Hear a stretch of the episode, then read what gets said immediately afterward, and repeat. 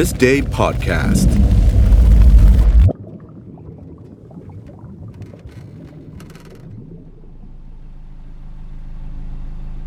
ผมฝันถึงมันอีกครั้ง ไม่ว่าจะหลับตาหรือลืมตา เหตุการณ์วันนั้น ไม่เคยหายไปจากความทรงจำ 26 ธันวาคม 2547 วันที่ผมโดนสึนามิซัดที่เขาหลักอำเภอตะกั่วป่าจังหวัดพังงา แปลกดีเหมือนกัน ที่ผมไม่ได้ฝันถึงเหตุการณ์ครั้งนั้นมานานหลายปี แต่วันนี้ ภาพเหตุการณ์นั้นกลับชัดเจน อาจจะเป็นเพราะเหตุการณ์ในวันนั้นใกล้วันครบรอบ หรือเพราะความรู้สึกยากลำบาก มันทำงานกับจิตใจของผมอีกครั้ง มันไม่ต่างกับเหตุการณ์สึนามิ เพราะตอนนี้ ผมกำลังตกงาน ธุรกิจโรงแรมที่ผมทำอยู่ที่กรุงเทพ ปิดกิจการลงอย่างไม่มีกำหนด ผมที่เป็นดอแมนก็ได้แต่ก้มหน้ารับสิ่งที่เกิดขึ้น หลังจากพยายามหางานใหม่ในกรุงเทพติดต่อกันเป็นเวลาหลายเดือน ก็พบว่า งานก็ไม่ได้หาง่ายอย่างที่คิด ไม่ว่าโรงแรมไหนๆก็ไม่มีนักท่องเที่ยวเหมือนกันหมด ผมจึงตัดสินใจ กลับบ้าน แม้จะรู้ว่าการกลับบ้าน ก็ไม่ได้ช่วยอะไรเท่าไหร่นัก เพราะหลังจากที่คนไทยเริ่มรู้จักเขาหลักอีกครั้ง จากการเป็นโรงเรียนสอน surf แต่เมื่อหมดหน้าเล่น surf ก็ไม่มีนักท่องเที่ยวต่างชาติบินมาเหมือนทุกปี ตอนนี้เขาหลักต้องเงียบ ไม่ต่างอะไรจากที่กรุงเทพ น่าแปลกเหมือนกัน ที่ภาพเขาหลักที่ผมเห็นในวันนี้ ไม่มีอะไรเหมือนกับตอนสึนามิแต่ความเจ็บปวดข้างในของการไม่มีจะกิน และมองไม่เห็นความหวัง ไม่เห็นอนาคต มันคล้ายกันเอามากๆ มากพอที่จะทำให้ผมฝันถึงมันเมื่อคืน และทำให้ผมมาหยุดอยู่ตรงนี้ที่ริมทะเล หาดคึกคักตอนนี้ไม่ต่างอะไรกับตอนเช้าของเมื่อ 16 ปีที่แล้ว แดดจัด บรรยากาศแจ่มใส ทุกคนใช้ชีวิตกันตามปกติ นักท่องเที่ยวต่างชาติใช้ชีวิตกันอยู่ที่ริมชายหาดไม่หนาตามากนัก เนื่องจากเมื่อคืนเป็นวันคริสต์มาสที่หลายคนเฉลิมฉลองกันถึงดึก วันนี้จึงเป็นวัน Boxing Day หรือวันเปิดกล่องของขวัญ ที่ผมและทุกคนที่อยู่ที่นี่ ไม่มีใครรู้เลยว่า ของขวัญในกล่องนั้น มันจะคือรางวัลของ โศกนาฏกรรม วันที่ 26 ธันวาคม 2547 ผมจำเช้าวันนั้นได้ดี วันนั้นผมเข้าเวรตอนบ่าย ส่วนแตนภรรยาของผมลงไปต้อนรับแขกในห้องอาหารตั้งแต่เช้ามืด เกือบ 8 โมง ผมนอนอยู่ในห้องพักพนักงานโรงแรมที่เพิ่งเปิดใหม่ได้เพียงหนึ่งเดือน ขณะกำลังจะเคลิ้มหลับ ผมรู้สึกเหมือนเตียงกำลังขยื่นทีแรกคิดว่าบ้านหมุน แต่ก็ไม่น่าใช่เราะพระพุทธรูปที่อยู่บนหิ้งพระที่หัวก็ตกลงมา นี่น่าจะเป็นแผ่นดินไหวครั้งแรกในชีวิต มันสั่นสะเทือนแค่พองนเงินเหมือนพื้นที่อยู่ใต้เท้าไม่แน่น ผมหยิบพระพุทธรูปคืนไว้บนหิ้ง เมื่อออกมาจากห้องผมสวนกับเพื่อนพนักงานที่ได้รับโทรศัพท์จากญาติที่ภูเก็ต บอกว่ามีน้ำท่วมใหญ่ที่ทะเล ผมถามย้ำน้ำท่วมใหญ่ที่ทะเล มันไม่มีวันนึกภาพออก เขาบอกว่ามันไม่มีลม ไม่ใช่พายุ มีเพียงคลื่นที่ทุกคนต้องหนีเข้าฝั่ง เมื่อวิ่งไปที่หน้าหาดของโรงแรม ผมเห็นแขกฝรั่งหลายคนกำลังเดินลงไปที่ชายหาด ที่อยู่ๆน้ำก็แห้งลงไปหลายกิโลเมตร ปลาที่ว่ายน้ำตามน้ำไม่ทันดิ้นค้างอยู่บนพื้นทราย หลายคนลงไปยืนดูด้วยความประหลาดใจ เสียงชาวบ้านเรียกร้องให้ลงมาเก็บปลา บ้างก็ตกปลาดังลั่นทั่วหาด ตกไปได้สักแป๊บหนึ่งอะครับ ผมไม่รู้เวลาไม่แม่นเวลานะ แต่มันประมาณ 10บโมงสิบโมงกว่าๆเราก็เริ่มผิดสังเกตแล้วแหละว่าอืมทำไมน้ำมันลงวันนั้นน้ำมันยังไม่น่าจะลง 10บโมงแบงค์ที่ตอนนั้นเขาอายุเพียงแค่สิบขวบ ผมเพิ่งมารู้จากเขาทีหลังว่า เช้าวันนั้นเขาอยู่ที่สวนห้าในหมู่บ้านน้ำเค็ม เขาแอบหนีพ่อกับแม่ออกไปตกปลากับเพื่อน ขณะที่ครอบครัวกำลังเตรียมเปิดร้านอาหารทะเล เหมือนเช่นทุกวัน น้ำมันยังเต็มไม่สุดด้วยซ้ำแล้วน้ำมันก็ดูดปุ๊บ ลงไปจากสะพานปลาไม่ใช่แล้วเพื่อนก็สะกิดหันดู ชี้ไปดูที่หน้าทะเล ตั้งเป็นกำแพงขาวโพลนมาเลยนะล้อมเราหมดเลยอะยาวแบบยาวทั้งหาดเลยพี่เห็นหาดเขาหลักใช่ไหมมันขาวโพลนหมดเลยนะยืนดูสักพักแล้วก็เก็บเบ็ดกัน เพราะน้ำมันแห้งไปแล้ว ใช่ฮะน้ำแบบลงไปเยอะมาก แล้วเราก็วิ่งไปดูที่หาดคือมันจะเป็นสะพานปลาตรงนี้ยื่นออกไปในคลองแล้วก็จะเป็นหาดเป็นแหลม ตรงนั้นเราเรียกว่าสวนห้า สวหน้าธันวาใช่ครับเราก็วิ่งไปดูที่แหลมกัน แล้วก็ดู ด้วยความที่เราไม่เคยเห็นนะแต่เสียงมันก็ดังมาแล้วดังคล้ายๆ แบบเครื่องบินกำลังเทคออฟอะเวลาเดียวกันอีกมุมหนึ่งของหมู่บ้านน้ำเค็ม ครอบครัวจงไกรจักที่มีหัวหน้าครอบครัวเป็นผู้กว้างขวางในชุมชน ก็ใช้ชีวิตตามปกติ ไมตรีจงไกรจักในวัย 30 ปี เขาเพิ่งได้รับตำแหน่งอบต ได้ไม่กี่เดือนกำลังนั่งอยู่ที่หน้าบ้าน ภรรยาของเขาก็วิ่งมาบอกด้วยน้ำเสียงตื่นตกใจว่า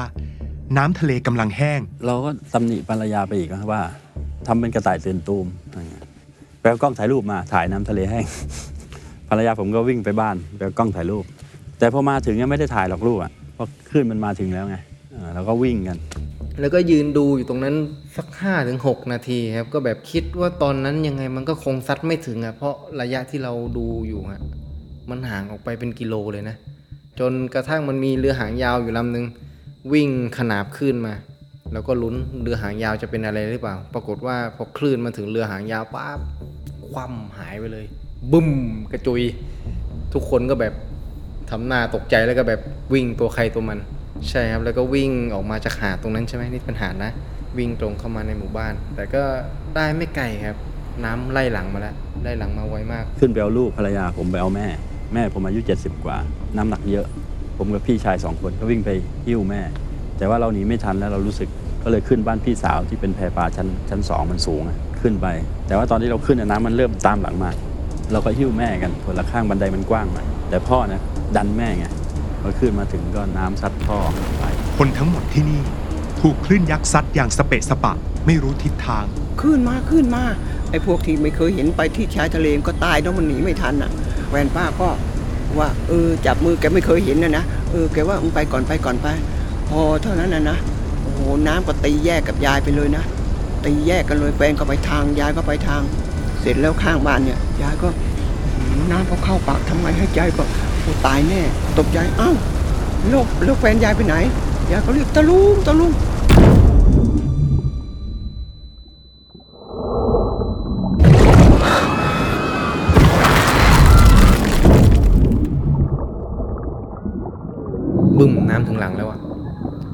ดำผุดดำโพอยู่ในน้ำโคลน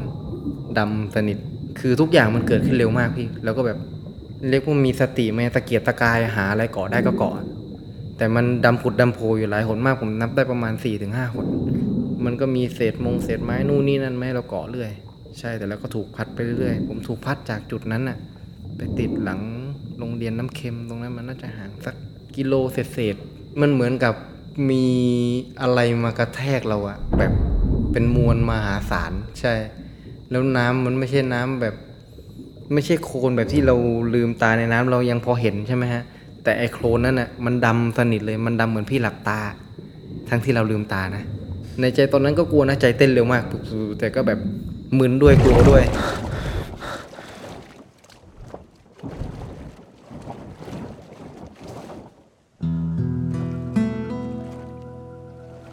พ่อเสียชีวิต จากสึนามิ แล้วก็เหลือแม่แล้วก็หลานชายอีกคนหนึ่งศพพ่อเจอเลย แล้วก็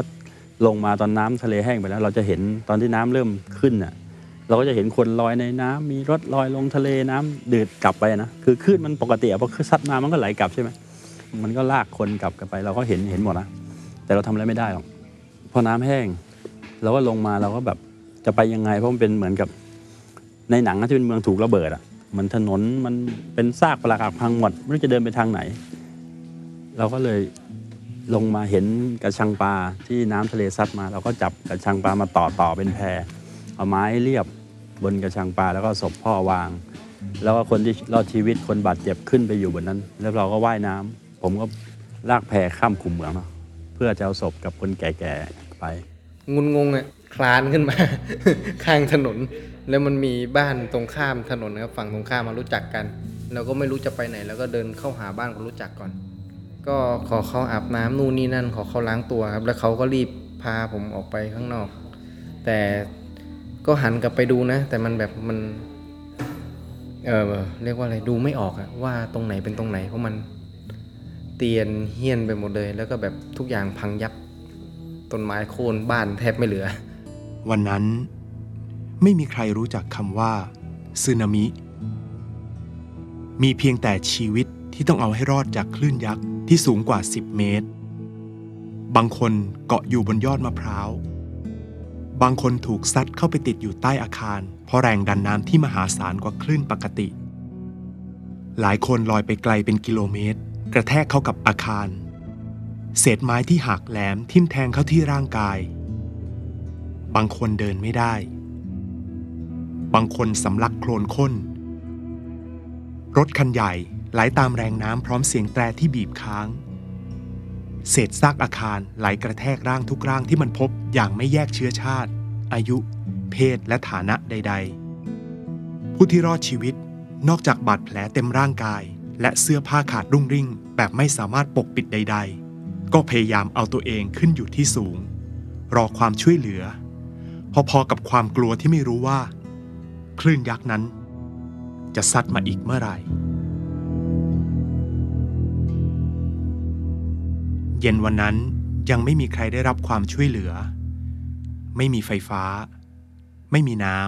ำ ไม่มีอาหาร มีเพียงความเจ็บปวดทั้งทางร่างกายและจิตใจสำหรับบางคน สูญเสียคนสำคัญในชีวิตทั้งหมด การคลื่นยักษ์ถล่มทะเลอันดามันในเช้าวันที่ 26 ธันวาคม 2547 นี้ เกิดขึ้นจากแผ่นดินไหวใต้มหาสมุทรอินเดีย นอกชายฝั่งตะวันตกของเกาะสุมาตราประเทศอินโดนีเซีย มีความรุนแรงมากกว่าแมกนิจูด 9.0โดยแผ่นดินไหวครั้งใหญ่ครั้งนี้เกิดขึ้นจากการมุดตัวของเปลือกโลกทำให้เกิดคลื่นยักษ์ที่เรียกว่าสึนามิ เข้าทำลายล้างที่ฝั่งอันดามัน โดย 90 นาทีแรกหลังจากแผ่นดินไหวคลื่นสึนามิได้เข้าถล่มที่จังหวัดภูเก็ต หาดป่าตอง หาดสุริน หาดกำมะลา หาดกะตะ หาดกระรน หาดราวัย โดยความสูงของคลื่นประมาณ 7 เมตร ต่อมา 10นาฬิกา15 นาทีสึนามิได้เข้าทำลายที่เกาะพีพี จังหวัดกระบี่ และอีกประมาณ 15 นาที บริเวณชายฝั่งและเกาะของจังหวัดพังงา ก็ได้รับความเสียหาย โดยเฉพาะหมู่บ้านน้ำเค็มที่มีผู้เสียชีวิตกว่า 4,000 คน และสูญหายกว่า 2,000 คน รวมทั้งจังหวัดระนอง ตรัง และสตูล เหตุการณ์ในวันนั้นทำให้มีผู้ได้รับบาดเจ็บกว่า 8,000 คน เสียชีวิตกว่า 5,000 คน ยายของแบงค์เสียชีวิตในวันนั้น ส่วนพ่อของเขา เสียชีวิตในเวลาต่อมา ยายดำหลังจากกุมมือแล้วสามีหลุดลอยหายไป แกก็เจอกันอีกครั้งเมื่อหนึ่งปีถัดมา ในที่สุสานไม้ขาวจังหวัดภูเก็ต โดยที่ไม่รู้ว่าศพไปอยู่ตรงนั้นได้ยังไง ไมตรีจงไกรจักสูญเสียพ่อและญาติรวมทั้งหมด 46 คนและนอกจากผู้ที่เสียชีวิตและได้รับบาดเจ็บ ยังมีผู้สูญหายกว่า 3,000 คน และหนึ่งในนั้น คือแตน ภรรยาของผม 27 ธันวาคม 2547 ผ่านไปหนึ่งวัน เขาหลักคล้ายเป็นพื้นที่ตกสำรวจ เพราะความสนใจจากทั่วโลก พุ่งไปที่หาดป่าตองจังหวัดภูเก็ต แต่สำหรับเขาหลักเหมือนเพิ่งผ่านสงคราม ลึกเข้ามาจากชายทะเลประมาณ 2 กิโลเมตร ทุกอย่างถูกซัดเรียบราวกับมีมือที่มองไม่เห็นกวาดข้ามถนนใหญ่มาอีกฟาก ซากปรักหักพังของอาคารบ้านเรือนและเนรนาศราวกับโดนระเบิด แทบมองไม่ออกว่าที่ตรงหน้าเคยเป็นอะไรมาก่อน ผมได้รับบาดเจ็บที่ชายโครง จากการโดนเศษไม้แทง เท้าเปล่าลากไปในโคลนที่คิดว่ามันเคยเป็นถนน ไม่มีใครมีแรงพอที่จะช่วยเหลือใครจำได้ว่าตอนนั้น ใจผมไม่ได้เจ็บปวด เท่ากับการกวาดตามองสองข้างทางเพื่อหาแตน คลื่นสูงเท่ากับตึกสามชั้นทำให้ผมคิดไม่ออกเลยว่า ตอนนี้เธอจะอยู่ตรงไหน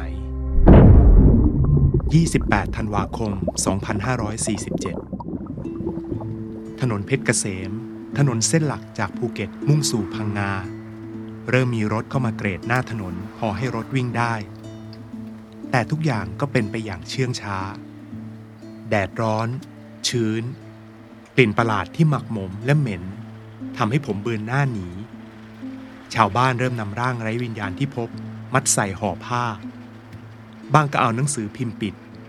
ใช้เชือกฟางพอหาได้แถวนั้นมามัดเป็นปลอกๆ เพื่อไม่ให้น่ากลัวเกินไป แปลกใจเหมือนกันที่ครั้งแรกของการเห็นศพ ไม่ได้ทำให้ผมกลัวเท่าที่คิด ห่อผ้าสีขาวถูกทยอยเอามาไว้ที่ริมถนนมากขึ้น ชาวบ้านเริ่มพูดกันปากต่อปากว่ากำลังมีอาสาสมัครกลุ่มใหญ่รวมตัวอยู่ที่วัดย่านยาว ศพทั้งหมดเลยถูกลำเลียงไปไว้ที่นั่น ตอนนั้นผมคิดอะไรไม่ออก นอกจากว่าผมต้องถึงวัดย่านยาวให้เร็วที่สุด อย่างน้อยก็ยังมีหวัง ผมกระโดดขึ้นรถกระบะของใครสักคนที่ชะลออยู่ แล้วมุ่งหน้าสู่วัด ภาพวัดย่านยาวในตอนนี้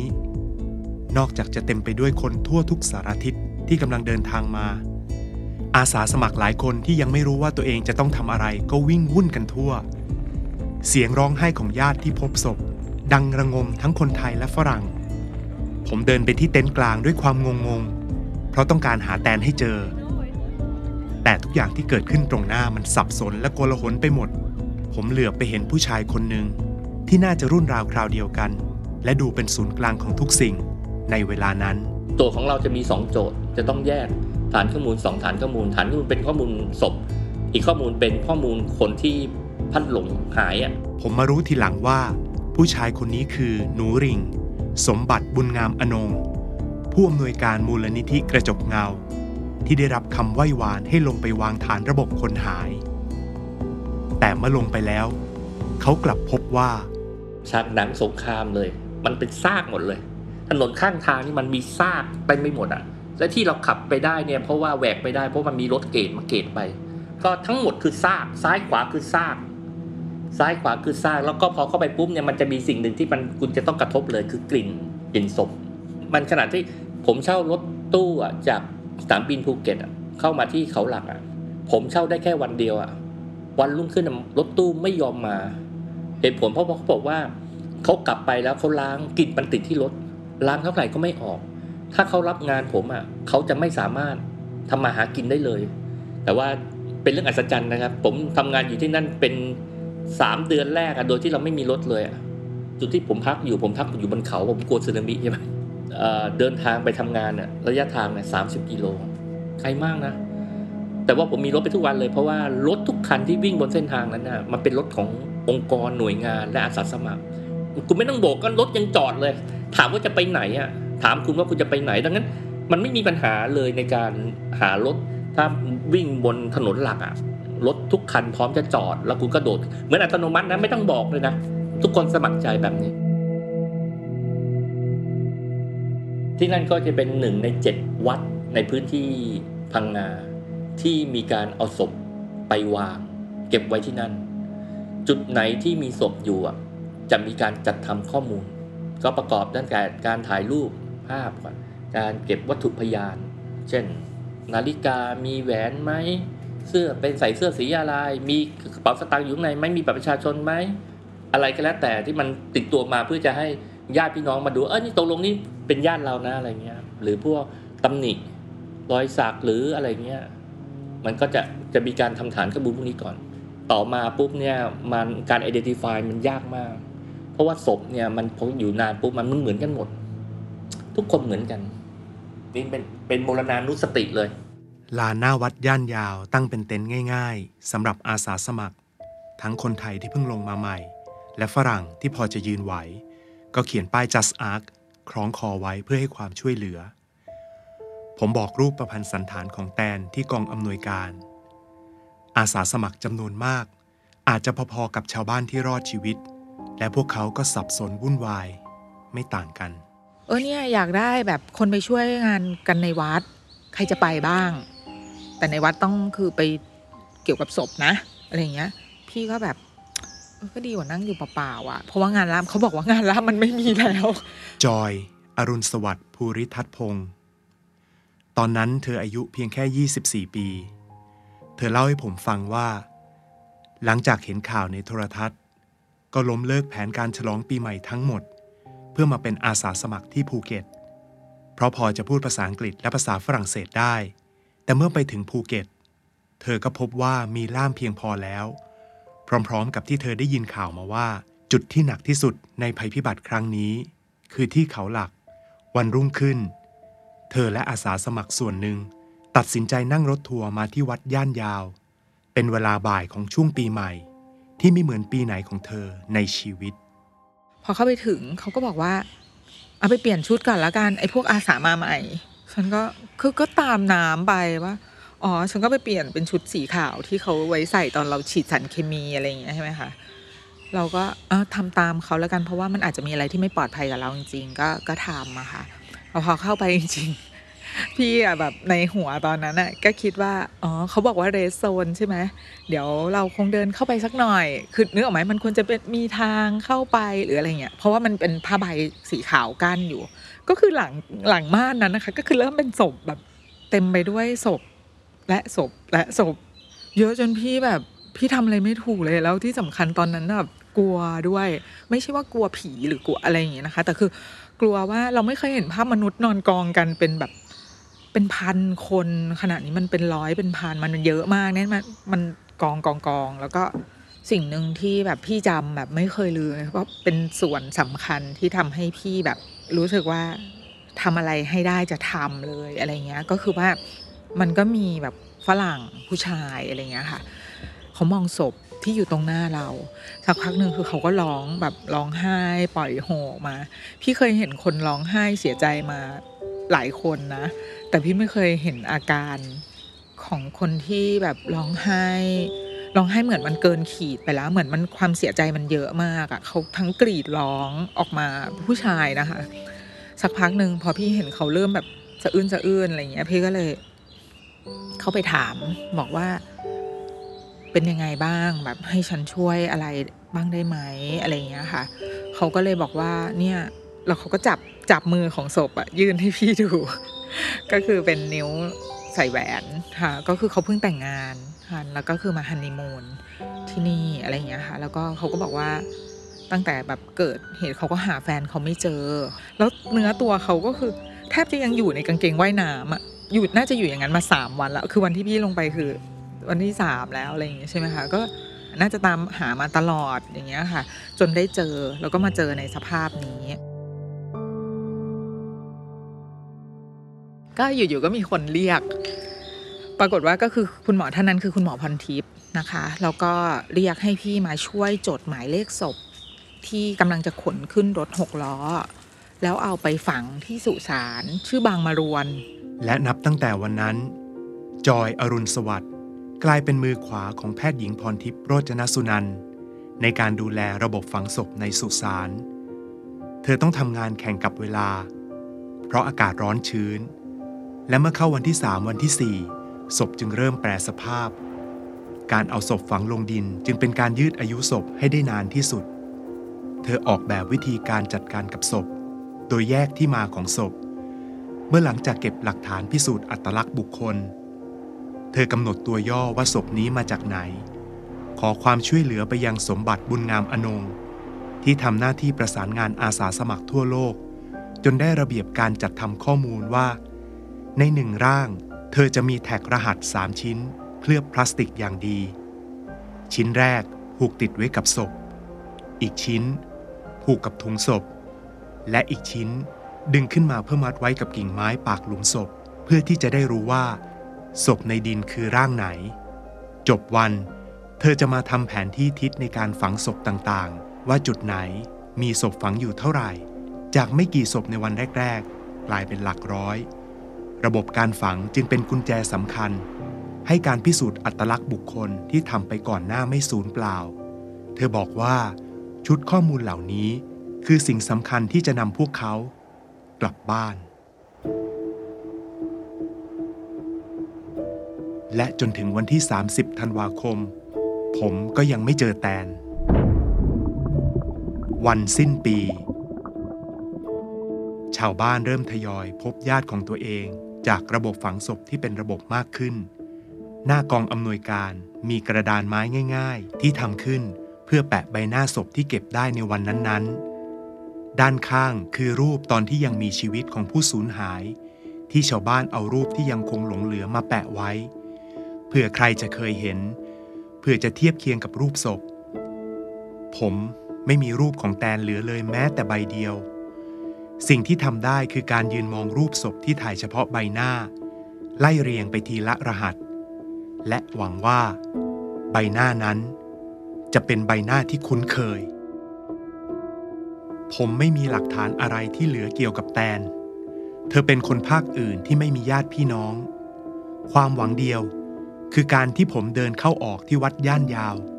ติดรถไปช่วยจอยที่สุสานบางมารวน แต่สุดท้าย ผมกลับพบว่า การได้ทำอะไรสักอย่างให้เวลาค่อยๆผ่านไป เลิกหมกมุ่น และเอาความรู้สึกออกไปช่วยเหลือคนอื่นบ้าง มันทำให้เวลาเร่งเร็วขึ้นภัยพิบัติครั้งนั้น ทำให้ผมได้เห็นความแข็งแกร่งของมนุษย์ที่ลุกขึ้นมายืนหยัด ทั้งๆทที่ตัวเองก็บาดเจ็บไม่แพ้กัน ญาติของผู้สูญหายทั้งชาวไทยและชาวต่างชาติ เดินทางกันมาทั่วทุกสารทิศ ใจหนึ่ง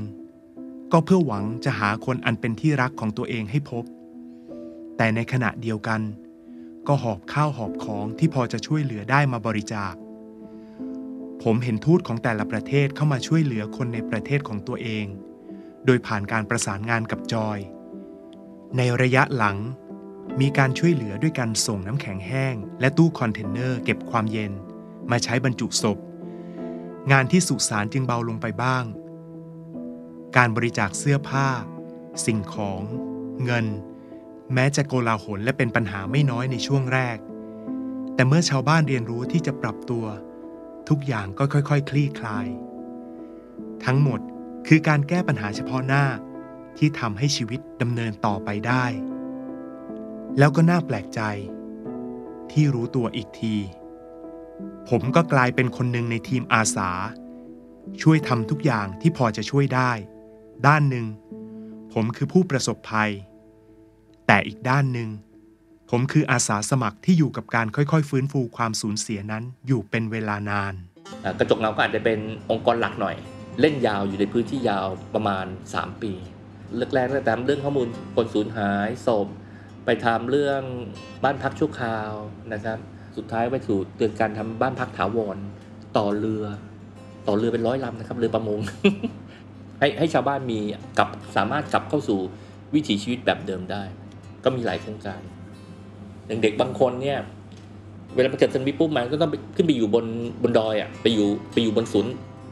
สวนยางอะอยู่เป็นสามเดือนอะ ไม่เคยลงมาที่บ้านเก่าเลย ดังนั้นเราต้องพาเขากลับมาที่ทะเลให้ได้ เด็กนี่ง่ายกว่าผู้ใหญ่นะแต่ตอนที่พาเด็กลงมา แล้วเวลาเขาได้ยินเสียงคลื่นอะ กลัวไม่น่าเชื่อเด็กชาวเลกลัวเสียงคลื่นพอเราทำกิจกรรมเล่นเล่นกันอะ มันก็จะมีพี่เลี้ยงทำกิจกรรมเล่นกันที่ชายหาดเล่นกันทำกิจกรรมเล่นสักพักหนึ่งไอไอความรู้สึกแบบกังวลนั้นมันคลี่คลายไปพ่อแม่ก็ นักก็เหมือนกัน นี่ก็เป็นกิจกระบวนการหนึ่งที่เราเราพยายามทำสิ่งเหล่านี้กลับมา ผมโกหกตัวเองไม่ได้หรอกครับ ว่าความเจ็บปวดนั้นมันยังคงไม่ได้ไปไหน แค่มันค่อยๆ ทุเลาลงตามเวลา จากคืนแรก ๆ ที่ผมต้องนอนกอดแกลลอนน้ำมันเครื่อง ผมได้เข้าไปอยู่ในศูนย์ผู้พักพิงชั่วคราว และหลังจากนั้นประมาณหนึ่งปีก็กลับเข้าไปอยู่ในบ้านที่ทางการสร้างให้ ผมยังโชคดีกว่าอีกหลายคนที่ไม่มีปัญหาเรื่องโฉนดที่ดิน ที่สึนามิพัดทุกอย่างจนพิสูจน์ไม่ได้ อาหารที่คนทั้งประเทศบริจาคและงานอาสาทำให้ผมมีชีวิตต่อไปได้สักระยะ เพียงไม่กี่เดือน โรงแรมต่างๆ ก็ค่อยๆ กลับมาสร้างใหม่ และเมื่อเหล่าอาสาสมัครเริ่มถอนกำลัง ผมก็สมัครเข้าทำงานอีกครั้ง และหลังจากนั้นประมาณปีเศษๆ นักท่องเที่ยวก็เริ่มกลับเข้ามาที่เขาหลักเหมือนเดิม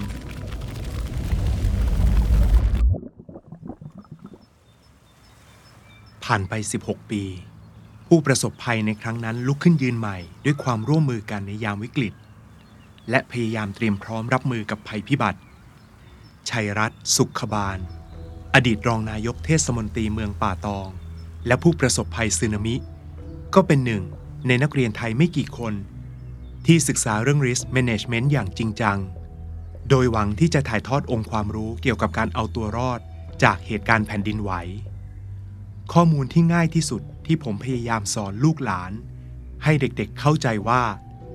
สึนามิเกิดจากเหตุที่เปลือกโลกสองแผ่นเคลื่อนตัว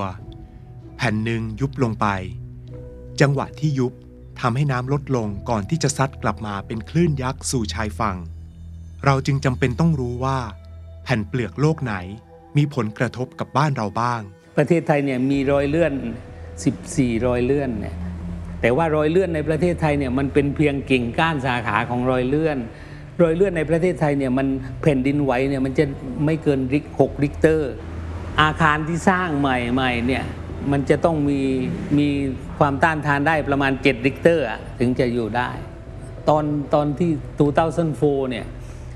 มันไหวจากสุมาตราเนี่ยตอนนั้นเนี่ยมันเป็นประมาณ 9.0 ริกเตอร์ แต่ความเร็วของคลื่นมันอยู่ที่ 700 กิโลเมตรต่อชั่วโมง ทีนี้ระยะห่างจากรอยเลื่อนตัวนี้มาภูเก็ตเนี่ย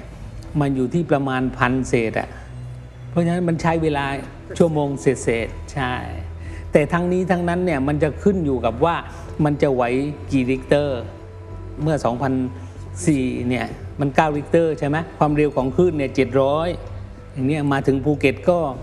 ชั่วโมงนิดๆแต่ว่าที่สำคัญตัวเนี้ยตัวเนี้ยที่พี่บินกังวลอยู่ทุกวันเนี้ยคือมันอยู่ใกล้ไงมันอยู่ประมาณ 500ถึง600อะทีเนี้ยตอนเนี้ยเราไปวางบุยอยู่ตรงนี้ แต่ก่อนนี่เราวางบุยอยู่ตรงอยู่ตรงนี้ บุยเนี่ยมันจะส่งสัญญาณไปที่ดาวเทียม ดาวเทียมที่เราใช้เนี่ยเป็นของสิงคโปร์นะพี่งงประเทศไทยทำไมต้องไม่ใช่สิงคโปร์มันชื่ออีมาเซต และหลังจากนั้นเนี่ยมันก็ส่งสัญญาณมาที่กรุงเทพ ศูนย์เตือนภัยแห่งชาติ อย่างเนี้ยส่งจากนี่ขึ้นมาอีมาเซตอีมาเซตส่งไปที่ศูนย์เตือนภัย ศูนย์เตือนภัยต้องประมวลก่อน แล้วส่งกลับไปที่อีมาเซตอีมาเซตถึงจะส่งมาที่หอเตือนภัยทั้งหมด ทีเนี้ยเวลาน่ะที่มันจะ delay บ้างอะไรบ้าง satellite กว่าจะขึ้นจะลงจะไปจะกลับจะปรับประมวลเนี่ยมันต้องใช้เวลาอย่างน้อย 15 นาทีอะ ถ้าเกิดแรงสั่นสะเทือนตรงนี้แผ่นดินไหวตรงนี้ 9 ริกเตอร์เนี่ยถ้าตรงนี้มันไม่ถึงอะมันแค่ 600 500 600 เพราะฉะนั้นมันก็เหลืออยู่ 15 นาที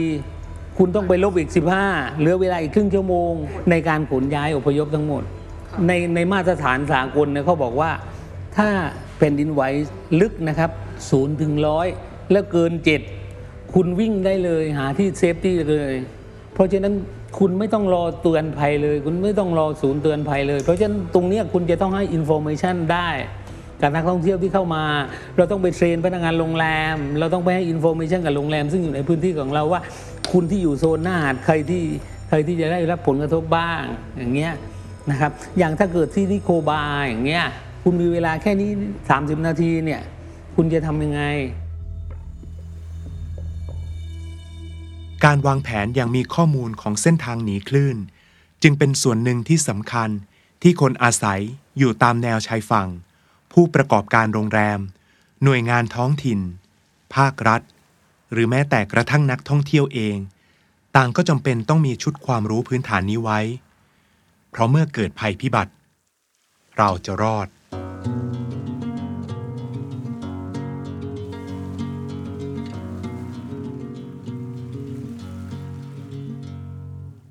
แน่นอนว่าวันนี้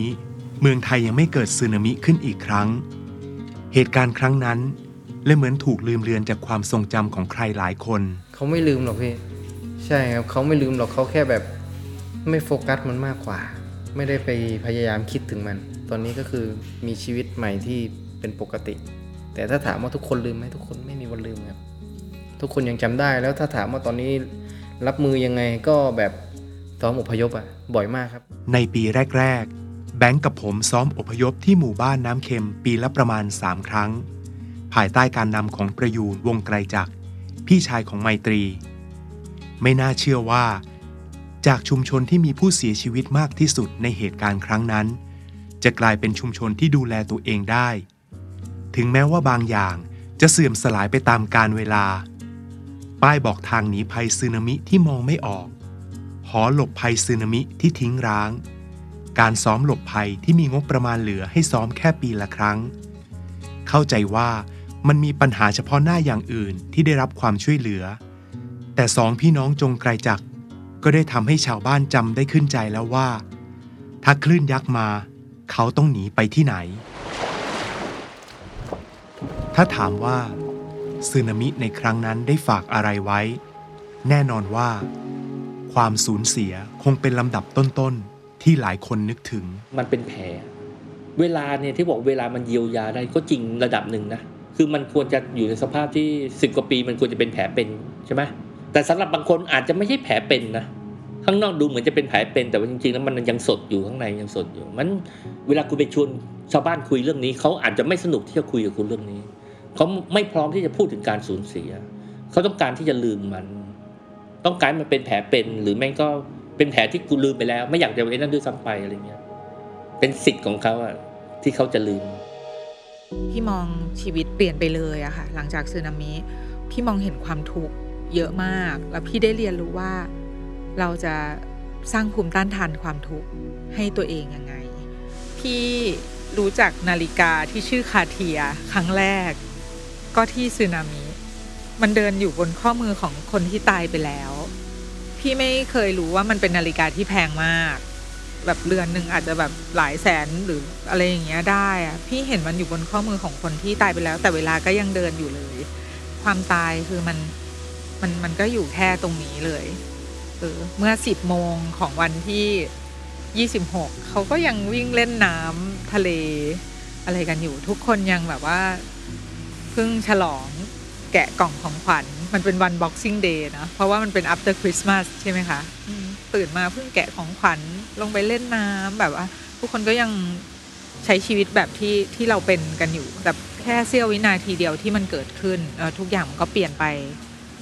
ในความเป็นมนุษย์มันมีทั้งความไม่สวยงามและความสวยงามอะไรเงี้ย แต่พอเป็นใน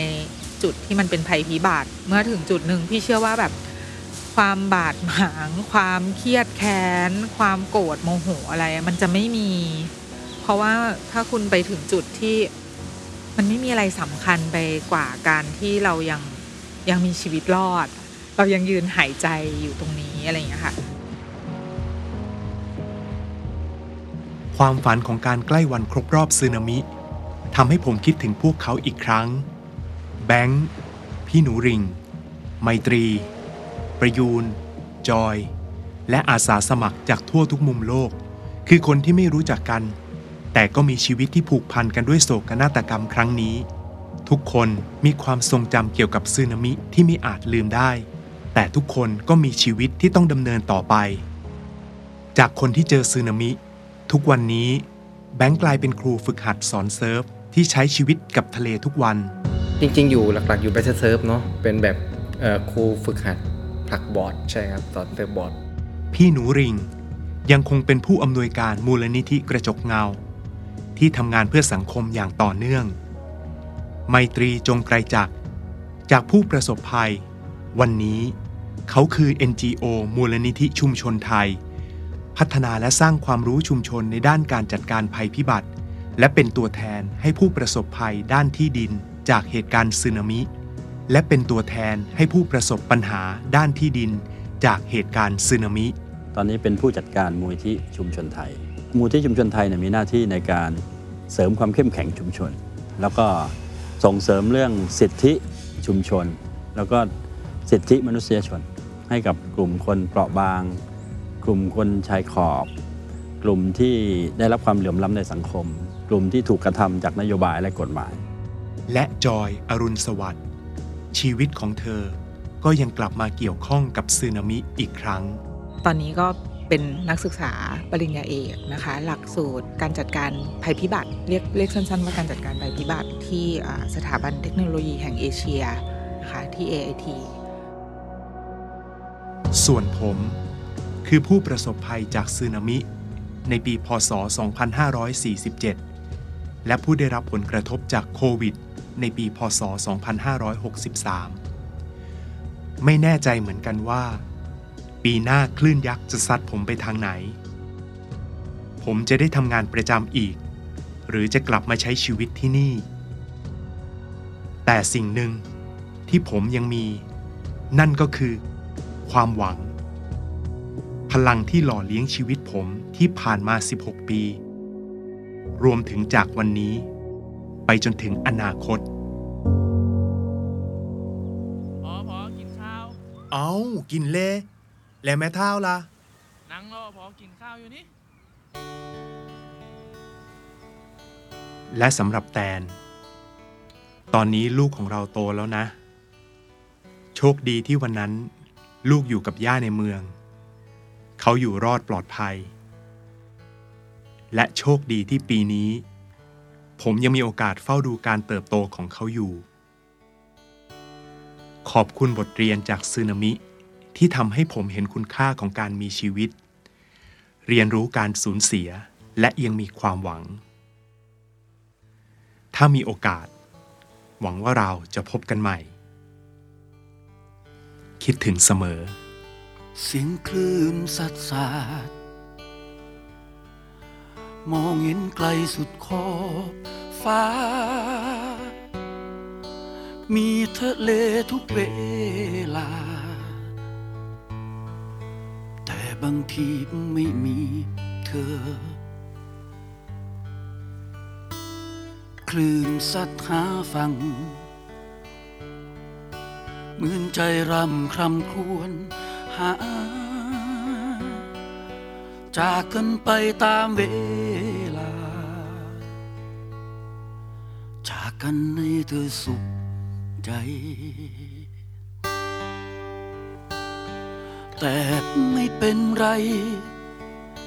ไม่เป็นไร ฉันพร่ำบอกให้เธอเข้าใจ เพราะรักจริง ๆ รักคือการให้ ฉันให้เธอ จะมีใครบ้างน้อง ที่พอเห็นใจ ความรักสับสนในใจเสมอ ถึงคร่ำครวญหากลับมาเหมือนเคย แต่พอเจอเธอต้องยิ้มสุขใจ พียงแต่ให้เธอสบาย เท่านั้นก็พอ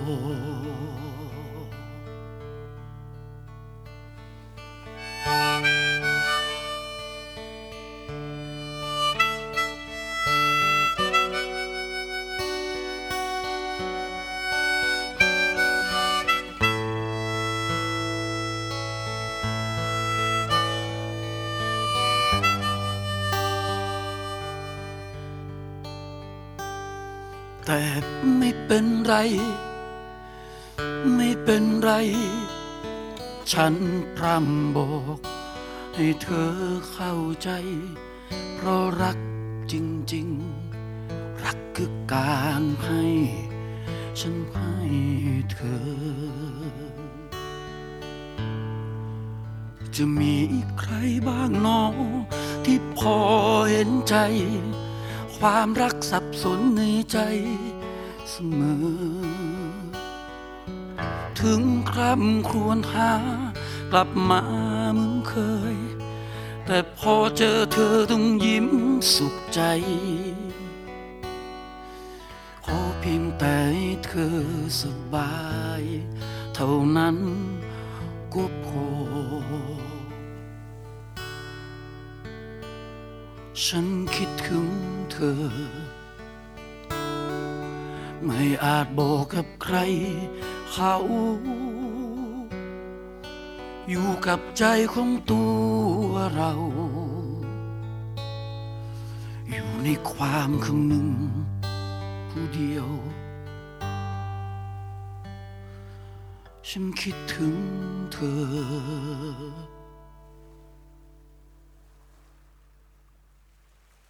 On this day,